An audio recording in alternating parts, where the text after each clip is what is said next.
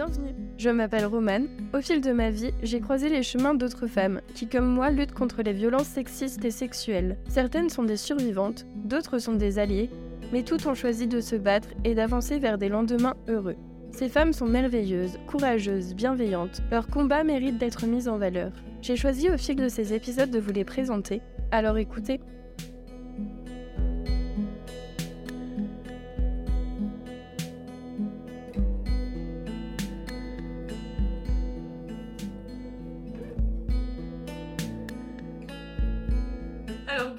Andrea, merci d'avoir accepté notre invitation à participer au podcast. Bonjour et merci à vous de m'avoir invité aujourd'hui. Alors, euh, je voudrais savoir si tu pouvais te présenter en quelques mots d'abord. Euh, je m'appelle Andrea Bresciani, je suis une photographe euh, italienne qui habite à Paris depuis 2007. je suis photographe autodidacte, j'ai commencé la photographie en 2000, de manière professionnelle en 2017 et, et depuis c'est ma passion et mon travail en même temps. Ok. comment il est né ton engagement féministe?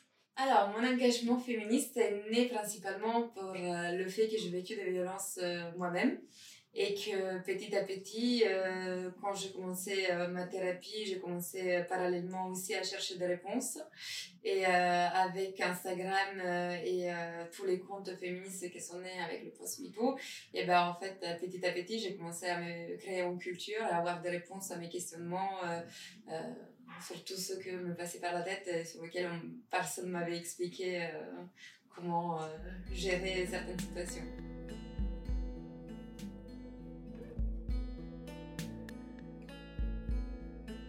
Euh, j'admire beaucoup la manière dont tu photographies les corps féminins, sans filtre, sans le sexualiser.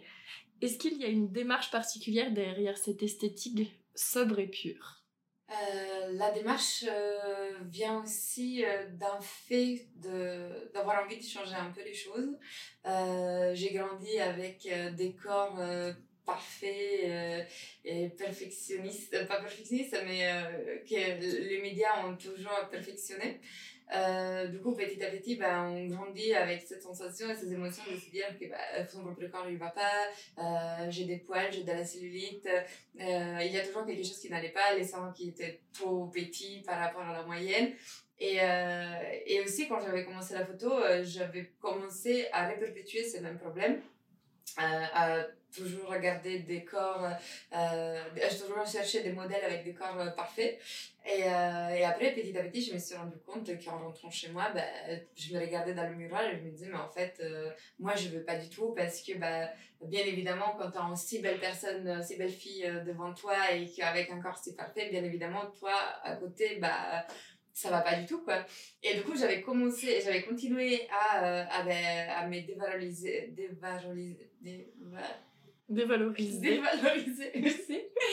Et, euh, et j'ai commencé euh, à... Et c'était surtout pendant le, le premier Covid où je me suis dit, mais en fait, euh, si un premier Covid qui a laissé beaucoup de temps pour réfléchir, je me suis dit, bah, en fait, si tu as envie de changer les choses et si tu ne te reconnais pas du tout, bah, il faut bien que tu commences par toi-même. Du coup, si tu continues à perpétuer cette idée de, de corps parfait, eh ben, tu t'en sortiras pas. Et du coup, c'est à ce moment-là que j'ai commencé à, à, trouver des personnes euh, pour poser devant mon objectif qui n'étaient pas du tout de modèles, qui étaient euh, des femmes euh, ou des personnes transgenres avec des corps normaux, juste de la vie de tous les jours. Et j'ai abandonné petit à petit la retouche Photoshop et je me suis plus intéressée au sujet, à la personne, plutôt que à son corps. Après, je pars de l'idée que tout le monde euh, a une certaine beauté. Je vois la beauté euh, partout. Et en fait, c'était ma façon de leur montrer aussi que ben, ils étaient beaux et que face à la caméra, ils, valaient ils, valaient, euh, ils étaient si importants qu'un modèle, modèle avec un corps parfait.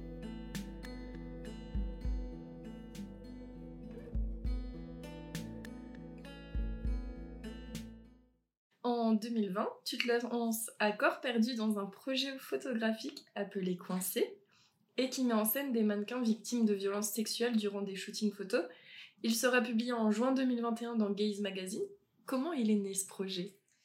Alors, le projet euh, Coincé est né par euh, un, constat. Euh, souvent, quand je prenais en photo, bah, pendant les lors des shootings, les modèles, il y a toujours un petit moment de maquillage avant la avant la prise de vue. Et euh, c'est pendant ces moments-là que souvent on discute entre nous et, euh, et souvent ben, ce qui ressortait c'est que les modèles se sentaient plus à l'aise de shooter avec un photographe femme plutôt qu'un photographe homme. Et, euh, et la raison c'était parce que souvent ben, les photographes hommes se permettaient des attouchements ou des agressions qui bien évidemment n'étaient pas du tout normales ni acceptables. Et, et en fait, j'ai découvert, euh, déjà j'imaginais, je, connaissais un peu cette, euh, idée de, euh, des modèles qui vont dans des castings ou dans shooting photo, où le photographe demande des choses. Je veux dire, il y a des photographes très connus qui ont fait ça depuis la mm. nuit des temps. Et, et, ça a toujours été un peu le concept de photographe qu'on a, qui la société a de photographe. C'est un peu cette image glamour avec des drogues, alcool, un peu cette ambiance délabrée où tout le monde fait la fête et on fait euh, tout ce qu'on a envie de faire. Et, euh, et en fait, je, je, me suis rendu compte que beaucoup de photographes, ben, ils croyaient qu'ils avaient tout permis, même aujourd'hui, avec les personnes et les modèles. Et, euh, et ils sont permis des choses qui n'étaient pas du tout normales, déjà dans la vie de tous les jours, mais en plus dans un cadre professionnel. Et en fait, je découvre petit à petit qu'il euh, y a beaucoup de photographes connus dans Paris, ou en tout cas, euh, oui, surtout dans Paris parce que j'habite à Paris. Euh, beaucoup de noms de photographes revenaient assez souvent, de personnes qui agressaient. C'était des photographes qui étaient connus par plusieurs modèles et que, voilà, après, avec des petits messages entre elles, ben, fais attention à cette personne, n'y va pas toute seule à ce shooting. Et du coup, petit à petit, j'ai commencé à voir vraiment qu'il y avait vraiment un terrain fertile lors des shootings pour ce, type d'agression. Et, euh, et du coup, un jour, j'ai décidé de faire un appel à témoins sur Instagram.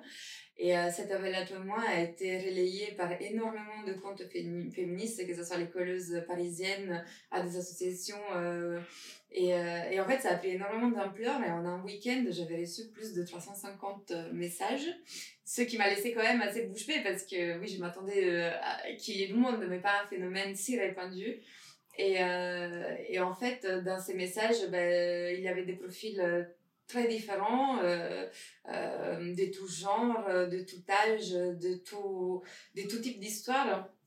Et euh, il y avait des messages où on m'a raconté, euh, juste la, euh, ce qui s'était passé et après on m'a plus jamais répondu. Il y a d'autres messages où on voulait savoir plus. Mais en tout cas, il y avait vraiment beaucoup d'histoires très différentes et très similaires en même temps. Du coup, petit à petit, j'ai commencé à prendre contact avec toutes ces personnes.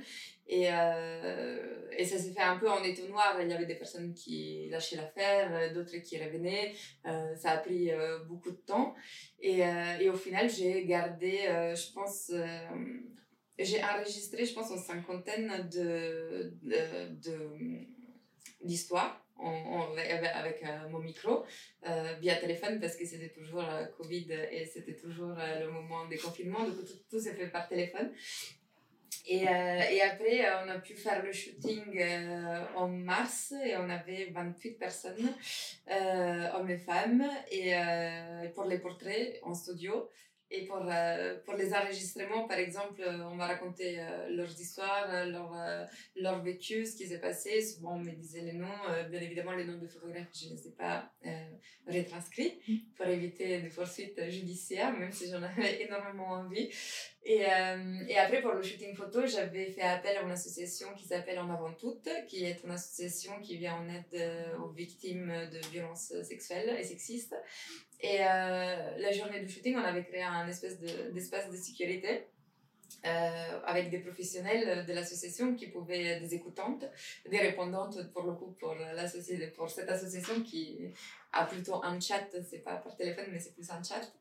Et, euh, et, il y avait les répondantes qui étaient là et euh, du coup dans cette espèce de sécurité les, les, les ex-victimes pouvaient euh, poser des questions, raconter leurs histoires, parler entre elles et, et c'était un moment je pense très cernière et très important parce que c'était après ce moment de, de, de partage que les personnes pouvaient venir sur le set et je pouvais les prendre en photo et euh, je pense que ça, si le projet, si les photos ils sont euh, si fortes, c'est parce que euh, il y a eu ce moment de bienveillance et de qui les a rassurés avant, avant la prise de vue. Et euh, voilà, ce projet, ça a pris euh, quand même euh, huit mois de ma vie. Et heureusement, j'ai beaucoup été aidée. J'ai été, j'ai été aidée par beaucoup d'amis et de, ouais, beaucoup d'amis qui m'ont aidée avec les enregistrements, les transcriptions, les réécrire dans un français correct. Et, et Magazine qui me l'a publié en, en, juin, en juin, du coup et, euh, et, qui avait créé sur le site euh, une page web euh, dédiée au projet avec tous les, les, avec la vidéo de, le, film le film du, du projet les enregistrements transcrits et, et les photos Ok. pour les mannequins, ça devait être difficile de se retrouver à nouveau devant l'objectif. Du coup, au-delà du fait de faire appel à une association féministe et créer une cellule un peu psychologique, Comment tu as fait pour les mettre en confiance et faire de ce shooting un moment bienveillant de partage? Euh, je pense que tout a commencé en parlant au téléphone avec elle, parce que déjà euh, les enregistrements euh, de leurs histoires ont été ben, c'était un peu donnant-donnant. Elle, m'a raconté leurs histoires euh, et, euh, et, aussi pour les rassurer, je leur racontais un peu de la mienne. Mm. Euh, aussi pour leur faire comprendre que je croyais ce qu'elle me racontait et surtout que je comprenais très bien certains types de, de comportements ou de. oui, plutôt de comportements ou même de sentiments et des émotions parce que souvent il y a toujours sur les victimes et on a toujours peur de ne pas être cru. de, on s'est dit on va me dire mais pourquoi t'es resté euh, t'es bête ou quoi euh, mm. c'est toujours un peu ces questionnements de qu'on peut pas s'en rendre compte de certains comportements sauf si on a vécu certaines situations mm. euh, moi je suis restée dans une relation pendant très longtemps et tout le monde me disait mais pourquoi t'es pas partie? Et bah ouais j'aurais bien aimé mais bien évidemment c'était impossible et, et je trouve que poser ce type de questions à n'importe quelle victime bah bien évidemment la personne va se sentir un peu mise dans un coin un peu euh, pointé du doigt et euh, c'est sûr que ça aide pas. Et euh, du coup je pense que c'est grâce à ça grâce à mes expériences personnelles que j'ai pu comprendre comment leur parler et aussi quoi dire et quoi surtout ce qu'il fallait pas dire en fait. Parce que il y a parfois vraiment des des phrases qui sont très blessantes et qui font que nous renfermer envers nous-mêmes plutôt que de nous ouvrir du coup, je pense que cette première étape était très importante. Après, la deuxième étape avec En avant tout, ça, ça a été aussi très, très importante parce que quand même, une chose, c'est être au téléphone, une autre chose, c'est être sur place et devoir poser devant un objectif. Euh, souvent, euh, les victimes, les ex-victimes n'avaient pas posé devant un objectif depuis qu'ils avaient été agressés ou violés. Euh, du coup, voilà, c'était euh, quand même assez fort. Et, euh, et aussi, il y avait des.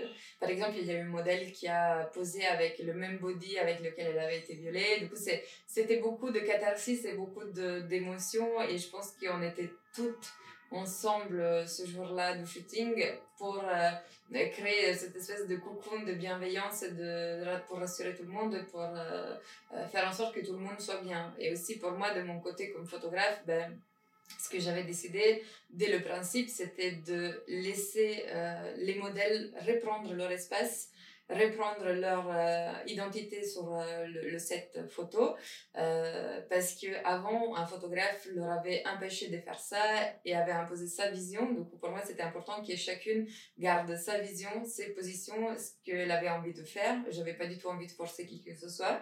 Et je pense que ça aussi ça a beaucoup rassuré parce que c'est un peu c'était leur reprendre leur image reprendre le pouvoir sur leur image en fait. C'est racheter en quelque sorte et moi, j'étais juste un espèce de moyen mécanique, quoi.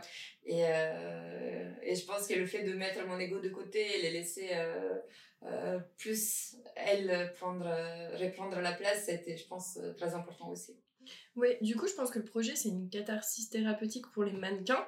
Mais du coup, est-ce que pour, pour toi aussi, c'en est une? Ah oui, bien sûr. Déjà, j'ai pleuré, euh, je sais pas combien de fois, tous les mois euh, avec ce projet. Euh, heureusement que j'étais en thérapie, du coup, euh, mon psy, bah, il, m'a beaucoup soutenue et bah, il écoutait bah, toutes les problématiques et tous les, toutes les émotions qui pouvaient naître quotidiennement. Et, euh, et Dieu merci que j'avais euh, le, le, thérapeute à côté parce que je pense sinon euh, ça aurait été impossible. Et euh, du coup, oui, bien sûr, c'est c'est un catharsis et en même temps ça l'est pas parce que moi j'avais déjà commencé mon ma sublimation avant comme me l'avait dit mon psy déjà le fait de vouloir traiter ce type de sujet c'était déjà la fin de mon parcours, disons, entre guillemets. du coup, en fait, pour moi, c'était plus avoir envie de montrer ce que ça peut être et surtout ce qui est sur une agression qui peut, qui peut exister dans mon métier, en fait. Et, et le fait que je trouve profondément injuste qu'il y ait des personnes qui se permettent certains comportements avec d'autres, pour moi, c'est euh, ça, me laisse toujours bouche bée euh, qui, qui, qui, puisse exister. Mais bon, soit. Mais, euh, mais pour moi, oui, ça a été plus une catharsis parce que c'était un peu prendre conscience de ce que j'avais vécu. Et même si c'était dans un sujet totalement différent, parce que pour moi c'était une relation amoureuse, et là c'était une relation professionnelle, euh, mais quand même, les thèmes sont toujours euh, les mêmes. ce qu'on vit, c'est toujours la même chose. Euh, ce qu'on nous dit et les comportements, les, même les. Comment dire, lors d'une agression, le fait de se figer, de se bloquer, de se paralyser, bah, on les vit pareil. Et du coup, oui, ça m'a permis aussi de, de voir à peu près ce que j'avais vécu. Euh, pas complètement, bien sûr, avec, avec, euh, un parallèle, euh, bien évidemment, mais, mais voilà, de me dire, ok, ça existe et euh, j'ai pas été seule, je suis pas seule, tout le monde vit de la même façon, les mêmes choses, et, et si je suis pas partie ce jour-là, c'est parce que, bah, en fait, c'est impossible de partir ce jour-là, et comme c'est impossible de prendre certaines décisions quand on est dans un, dans un moment si désagréable et si de terreur, quoi, de, de peur. Oui, pour toi, c'était nécessaire du coup euh, d'apporter ta pierre à l'édifice pour ce combat contre les violences faites aux femmes. Et de cette manière, comme ça, tu utilisais ton art pour faire passer un message qui te tient à cœur. Bien sûr, depuis que euh, mon psy un jour m'a dit, euh, parce qu'en fait, quand j'ai commencé ma thérapie, je n'avais pas du tout conscience hein, que j'avais subi des agressions. J'étais très naïve en me disant bon euh, la relation était dure mais bon euh, c'était comme ça c'est comme ça c'est la vie on m'a toujours appris que c'est comme ça voilà et c'est juste petit à petit que bah, c'est sorti qu'en fait si ça avait duré longtemps et que bah, les viols avaient été euh, répétés et que du coup c'est beaucoup de choses assimilées et en même temps bah, du coup comme j'ai commencé à, à avoir des mots sur ce que j'avais vécu et bah, j'ai commencé à m'informer, j'ai commencé à chercher sur Internet, j'ai commencé à regarder sur Instagram. Et, euh, et en fait, j'ai commencé, entre guillemets, à me passionner de cette, euh, de comprendre et de connaître toutes ces choses qu'on m'a jamais expliquées, qu'on m'a jamais appris. Personne m'a appris que ben, euh, c'est faire toucher si t'as pas envie, c'est une agression sexuelle. Euh, je veux dire, et, petit à petit, j'ai commencé à créer ma conscience sur mon corps, sur mon état d'être femme, sur le monde en général, sur les différences dans la société. Et et en fait, euh, j'ai senti vraiment à l'intérieur de moi qu'il fallait que je travaille sur ça. En plus, je suis photographe et euh, pour moi, c'était évident de travailler avec ce que je sais faire euh, sur ce sujet. et c'est la raison pour laquelle je pense que c'est vraiment... Bah, si j'avais été écrivaine, probablement j'aurais écrit sur le sujet. Mais dans tous les cas, je pense que quand on s'y retrouve dedans, qu'on vit des agressions, je pense qu'on a vraiment besoin d'aider les autres pour éviter que ça arrive à quelqu'un d'autre, en fait. Je pense que c'est le, le, la chose que je, je ouais, qu'on m'a dit le plus souvent, c'est vraiment ça. C'est euh, plus on souffre et plus on a envie que personne, euh, personne vive la même chose. Et du coup, forcément, ça vient presque naturellement de le faire. Et euh, toutes les personnes que j'ai connues et rencontrées qui ont vécu des, des, des agressions, et bah, c'est la même chose. On me dit toujours la même chose. On se retrouve à chaque fois. Pourquoi tu as commencé à faire ça? Bah, Parce que j'ai vécu ça. Bah oui, moi aussi. Bah voilà, et c'est c'est triste et en même temps, ça me donne beaucoup d'espoir pour, euh, pour le futur. Je me dis, euh, si on s'y met toutes, euh, probablement toutes et tous, hein, probablement ça s'arrêtera un jour. Quoi. Oui, on va réussir le combat, on va y arriver. C'est qu'en tout cas, je nous le souhaite.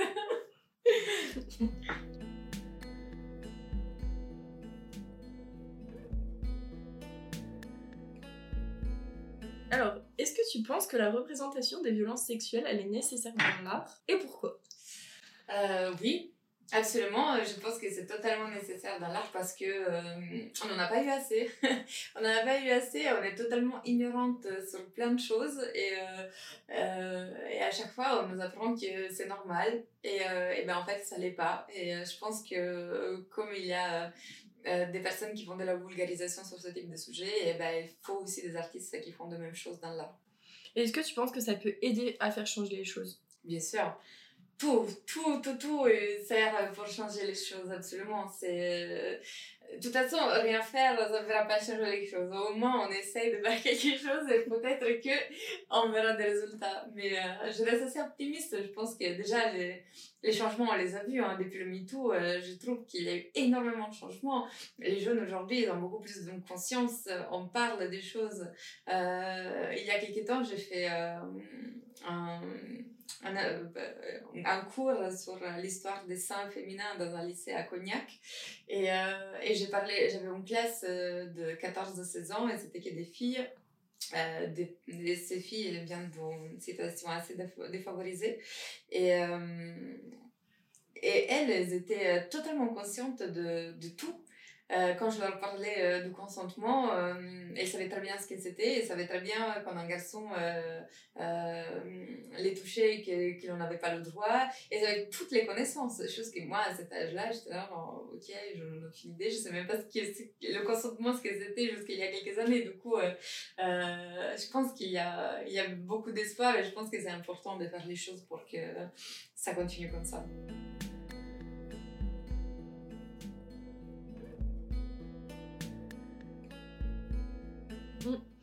Alors, j'imagine que ton engagement contre les violences sexuelles et sexistes, et même féministes euh, en général, il se résume pas à ce projet euh, coincé.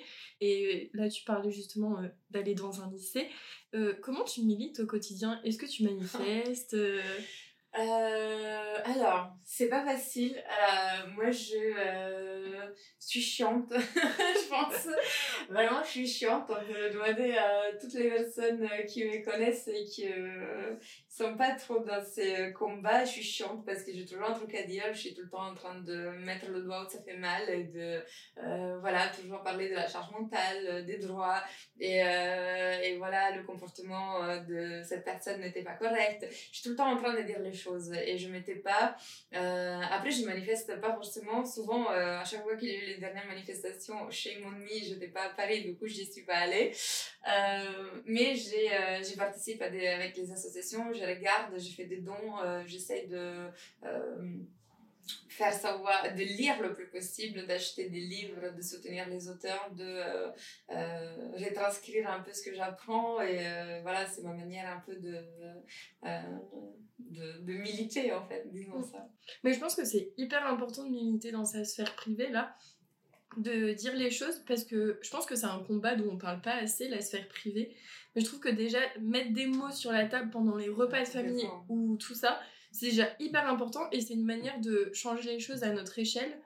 Et ça commence par là. Enfin... Ah oui, bien sûr, complètement. C'est impressionnant. Euh, parfois, euh, euh, il y a toujours les comportements où on se dit, ah ben ça c'est normal, et tout, ben non, ça c'est pas normal, en fait, c'est pas cool. Après, c'est je trouve qu'il faut toujours avoir une certaine conscience aussi que, surtout dans nos familles, ils n'ont pas du tout notre, éducation. Mm. nos consciences, ils l'ont pas toujours. Et euh, souvent, euh, on s'est dit, ah ouais, mais euh, c'est chiant, le grand-père ou le tonton qui sont restés. oui, je comprends qu'il faut dire les choses. Je comprends aussi qu'il faut avoir une certaine manière de dire les choses. Moi, je suis pas du tout quelqu'un qui gueule, je suis pas du tout quelqu'un qui insulte. Je suis quelqu'un qui dit les choses calmement, essaie d'expliquer pourquoi ce type de comportement ça va pas ou pourquoi c'est pas cool de faire ça. Mais je trouve je suis assez modérée dans mon comportement parce que aussi j'ai un peu d'empathie et je me dis que ils n'ont pas fait le même parcours qu'on a fait et que leur attaquer frontalement en gueulant, ça va pas changer les choses, mais ça va plutôt énerver la personne et la faire enfermer. Je pense que plutôt euh, dans les repas de famille, il faut euh, même si probablement énormément d'associations féministes vont me couper la tête pour dire ça, mais il faut écouter et leur répondre de manière polie et correcte parce que sinon on va toujours passer par l'hystérique euh, féministe qui gueule et que bah, du coup ça dessert complètement. Même si je suis d'accord qu'il faudrait euh, batailler tout le temps et gueuler très fort quoi et battre les poings sur la table, mais je pense que c'est pas la bonne. Euh, la bonne manière pour faire changer les choses. Surtout sur des personnes qui, voilà, elles ont un certain âge et qui, voilà, n'ont pas changer leur comportement en deux deux parce que j'ai créé un repas de famille. Oui, c'est ça. Bah, rien que les réflexions sur nos tenues ou des choses comme ça, déjà au repas de famille, de leur dire non, bah, je m'habille comme je veux parce que maintenant on peut s'habiller comme je Bien veux. C'est déjà un grand pas et. Bien sûr, ah, t'as grossi, ah, t'as maigri, ah, t'es C'est bon, ça. stop les réflexions sur nos corps là. Laissez-nous tranquilles. Ah, mais moi j'ai grandi avec ça, hein. j'ai l'habitude et moi aussi souvent, euh, je, ah ouais, j'ai encore ce réflexe, hein. je vois quelqu'un qui a maigri, euh, plutôt maigri, je dis ah putain t'as maigri, euh. Mais après je me dis putain mais pourquoi t'as dit ça, euh, ça n'a aucun sens, je sais pas du tout ce que la personne est en train de vivre. Et, pareil, j'ai changé aussi beaucoup de des choses que je disais avant et euh, j'ai appris que ben en fait ça, ça se dit pas, je sais pas, j'ai toujours passé le plus clair de mon temps avec des garçons et euh, c'est vrai que j'avais ce type de, de façon de m'exprimer qui est très machiste et très injuste, tu vois, le, le fait de dire t'as des couilles ou quoi. Maintenant, vraiment, je le dis plus, mais je m'oblige. Parfois, euh, ça peut m'arriver, il y a toujours mon copain qui me dit ah, tu l'as dit, et genre oui, ok, mais j'essaie de faire mon maximum. Oui. Mais euh, et je pense qu'il faut faire de son propre maximum au quotidien. Et, Et bah justement, qu'est-ce que tu dirais à d'autres femmes ou des hommes de s'engager euh, pour le féministe et contre les violences euh, faites aux femmes? Euh, je commence par les hommes. Alors, euh, je commence par les hommes parce que je trouve que euh, les femmes sont en train de faire beaucoup plus d'efforts euh, qu'avant. Euh, on en parle entre nous. Moi, je vois avec mes copines, euh, avant, c'était pas des sujets qui ressortaient. Maintenant, on en parle souvent. C'est des sujets qui reviennent tout le temps. Euh, je trouve que euh, les hommes devraient faire la même chose, euh, de parler entre eux, de pas avoir peur de, de déjà de s'ouvrir entre potes, parce que de toute façon, je veux dire, ça va. Il y a personne qui va vous juger parce que euh, vous dites que votre vie ne va pas comme vous voudriez. Et déjà, j'aimerais bien que ça, ce soit réel parce que déjà ça leur ferait beaucoup de bien. J'aimerais bien euh, qu'ils s'informent plus sur tout ce qui est virilité, de lire le- leur état dans la société, comment la société les a bloqués dans une certaine identité. J'aimerais bien que tout ça, ça devienne des comment dire, des savoirs euh, publics, quoi, et pas seulement de euh, nous, les quatre débiles qui lisent 50 000 livres sur la virilité euh, en parallèle, en fait. Euh, J'aimerais bien déjà ça, euh, et je pense que ça, ferait la grosse différence. Euh, après, euh, de ce que j'aimerais bien pour les femmes, ben, c'est de continuer comme ça, parce que je pense qu'on est sur la bonne voie, il faut juste être patiente, il faut pas s'arrêter. Euh, et ce que j'aimerais bien vraiment dans un monde utopique de, de bonheur, ce serait qu'hommes et femmes soient sur le même niveau et qu'on soit tous ensemble et qu'il n'y a plus de cette différence, ce que tu voudrais pour les hommes et ce que tu voudrais pour les femmes, c'est ce que tu voudrais, point, en fait. Parce que je pense que plus on avance et plus on, on a tendance à se diviser. Et, euh, et je trouve euh, horrible et, euh, et très très dur. Je pense qu'on est tous ensemble, que qu'on sommes hommes, femmes, transgenres, non genrés, je veux dire, on est tous sur le même bateau et il faut qu'on s'unisse tous pour faire avancer, avancer les choses. Et ça sert à rien de se différencier, de se mettre l'un contre l'autre. C'est c'est juste on perd de temps, quoi. Et euh, voilà.